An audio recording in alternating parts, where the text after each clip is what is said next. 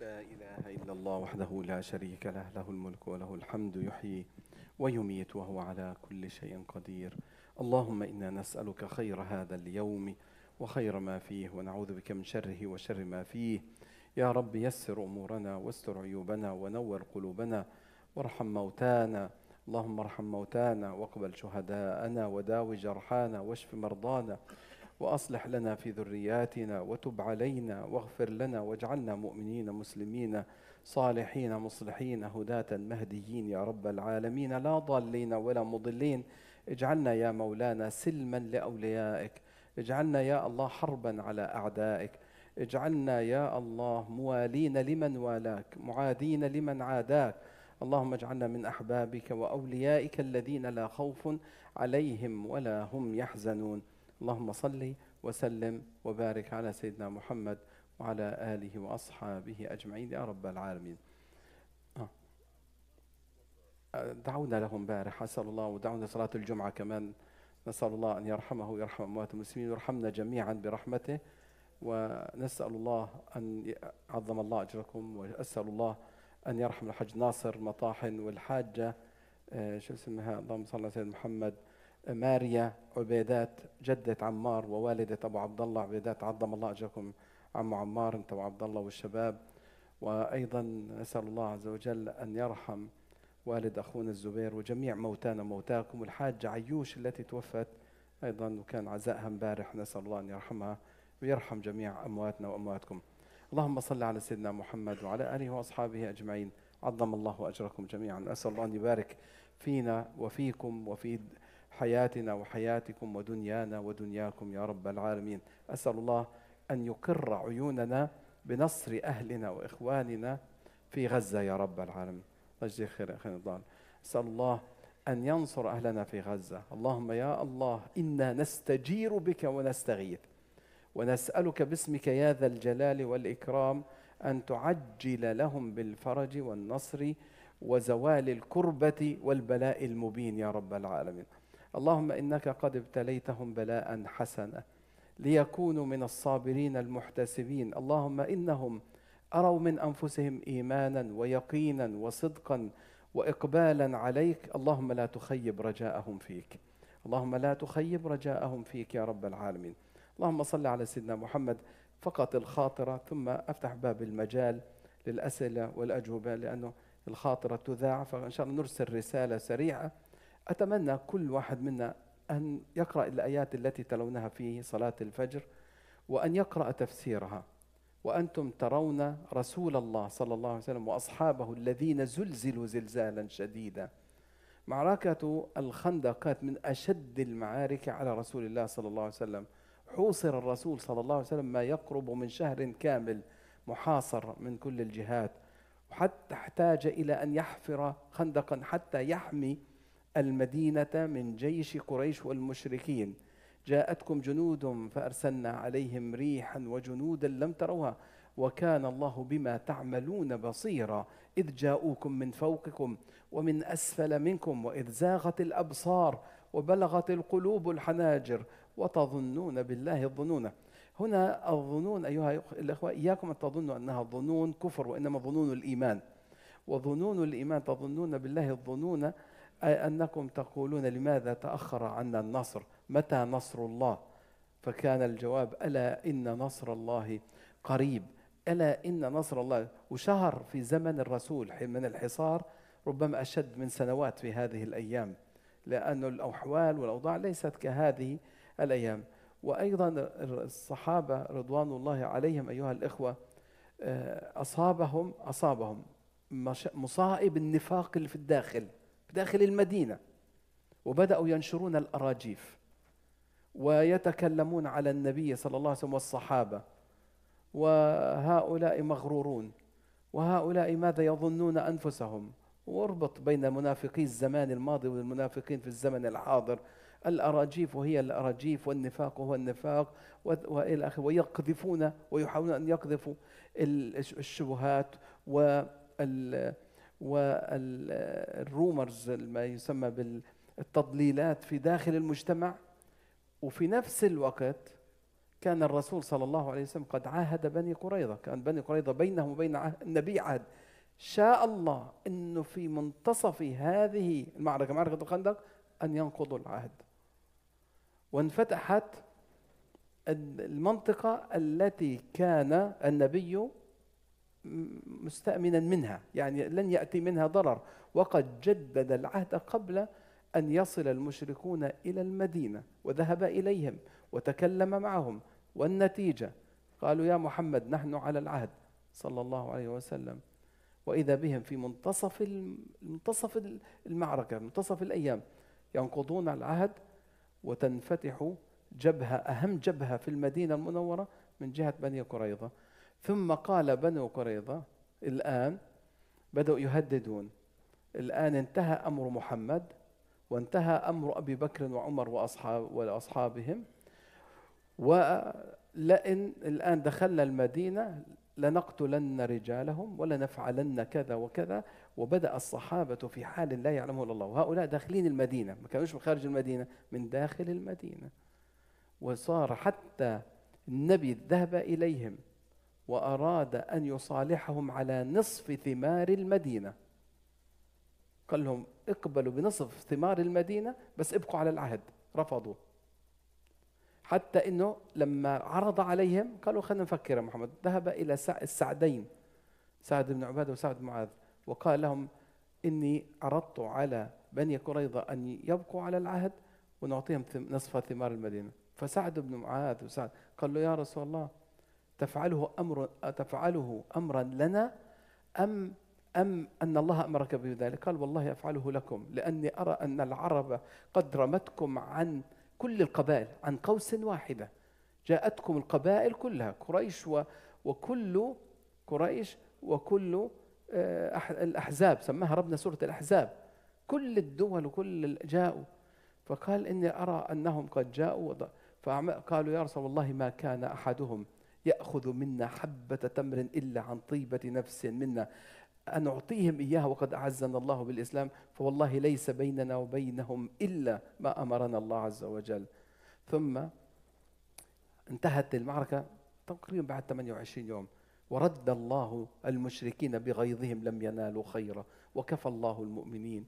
وانتصر كانت معركة حاسمة معركة بني قريظة أو معركة الأحزاب والخندق وبعدها الرسول صلى الله عليه وسلم رجع إلى بيته. انتهى الحمد لله. وخلع لأمته يعني ملابسه تبعت القتال.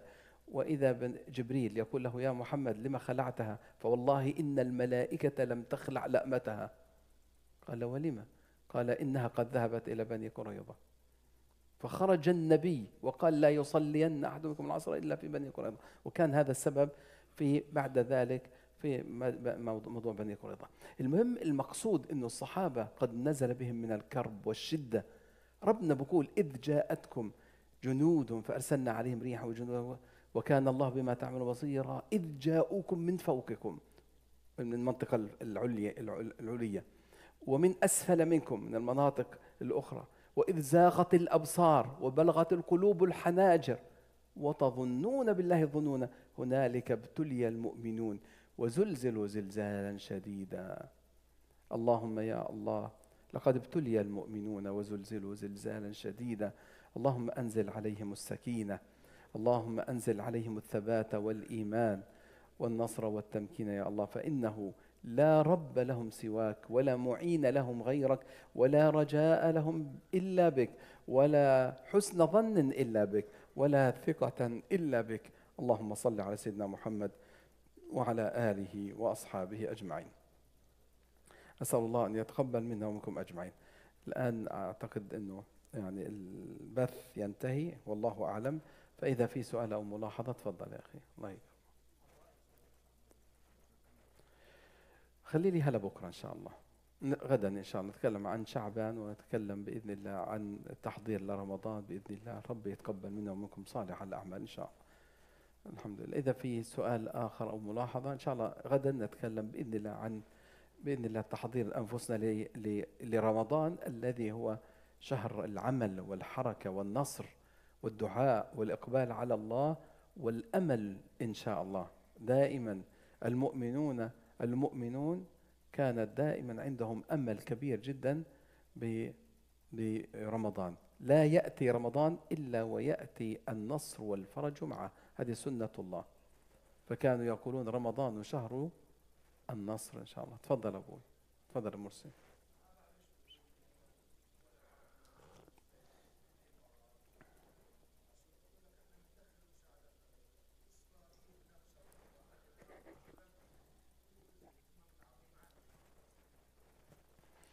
شوف يا سيدي أول شغلة أنا أول شغلة بدي بدي نصيحة لكم نصيحة. أول شيء لا تكرروا البروباغندا الإسرائيلية. ما تصدقوا كل ما يقولون. إسرائيل حتى لو قالت عن واحد إنه منيح يعرف إنه عاطل وإذا قالوا عن واحد عاطل كل انه إنه منيح. أول شغله ما تصدقوهمش فأنت خذ الأمور من من آه، مصادر صحيحة. لماذا إسرائيل؟ لأنه إسرائيل تجيش الإعلام وتجيش الأخبار والرواية لأهداف فتن وعسكرية وسياسية هم معروفون فذلك يجب أن نكون حذرين. هذا أول واحدة. ثانيا ننظر إلى مصادر أخرى. نعم للأسف الدول العربية موقفها مخزي موقفها متخاذل. وهذا ذكره النبي قبل 1400 عام. قال عن الطائفة المؤمنة المنصورة قال لا يضرهم من خذلهم. هؤلاء لقد خذلهم إخوانهم. وخذلتهم هذه الدول. الأمر الآن أمر الله عز وجل. وأقول لك لله في ذلك حكمة. قال الله عز وجل اسمع هذه الآية. قال سبحانه وتعالى ولو علم الله فيهم خيرا لأسمعهم ولو أسمعهم لتولوهم معرضون. لو فيهم خير كما قال الله عز وجل ولو أرادوا الخروج لأعدوا له عدة ولكن كره الله انبعاثهم فثبطهم وقيل اقعدوا مع القاعدين. فإن قعودهم عن هذا الشرف وعدم دعمهم لأهل غزة إنه كره من الله لهم. وإن الله كره أن يقفوا موقفا يتشرفون به. إن الله كره أن يقفوا موقفا يسجل لهم عنده ثم عند الناس. ولذلك كره الله انبعاثهم أي خروجهم ودعمهم وحركتهم الصالحة. ولو أرادوا الخروج لأعدوا له عدة ولكن كره الله. إذا من الذي من الذي خذلهم؟ لما خذلوا إخوانهم خذلهم الله. ولما لم يقوموا بواجبهم أضلهم الله. فلم يحوزوا لا شرف الدنيا ولا شرف الآخرة. انظر إلى أفريقيا إلى جنوب أفريقيا دولة جنوب أفريقيا. انظر كيف أعزها, أعزها الله. انظر إلى المكانة التي أخذتها من الاحترام والتقدير. وانظر إلى الخزي والعار إلى كل متخاذل جبار. فلا تأسى على القوم الظالمين. إذا رأيت إنسانا خاذلا الصالحين اعرف أنه مخذول لأنه من نصر نصر ومن خذل خذل. فأنا مطمئن يا أخي. أصلا هؤلاء ليسوا من أهل الشرف حتى إنهم يدخلوا أو يدخلوا المعونة. فاجعلهم يدعمون من يشاءون واجعلهم يخذلون من يخذلون. والأمر لله وستنكشف الأمور. وبعد هذا هذه المرحلة سيبدأ الحساب الإلهي معهم. بعد أن تنتهي هذه الآن لسه القضية تغلي. الآن القدر تغلي. وبعد أن تنتهي المرحلة غلي القدور تبدأ الأقدار بأحوالها. فتخافش. الله اللهم يا رب أقر عيوننا بما سنراه من نتائج. النتائج من يراها يراها بغير أعينهم. فالآن في شيء أمر الله. سيبدأ الحساب الإلهي لهم بعد ذلك. لأن الله عز وجل الآن في الابتلاء حاطط المؤمنين في الابتلاء. بعد هذا الابتلاء سيبدأ الحساب. هكذا سنن الله. أنا أتكلم عن سنن الله. تفضل أبو حسام. عليكم السلام. آمين. آمين.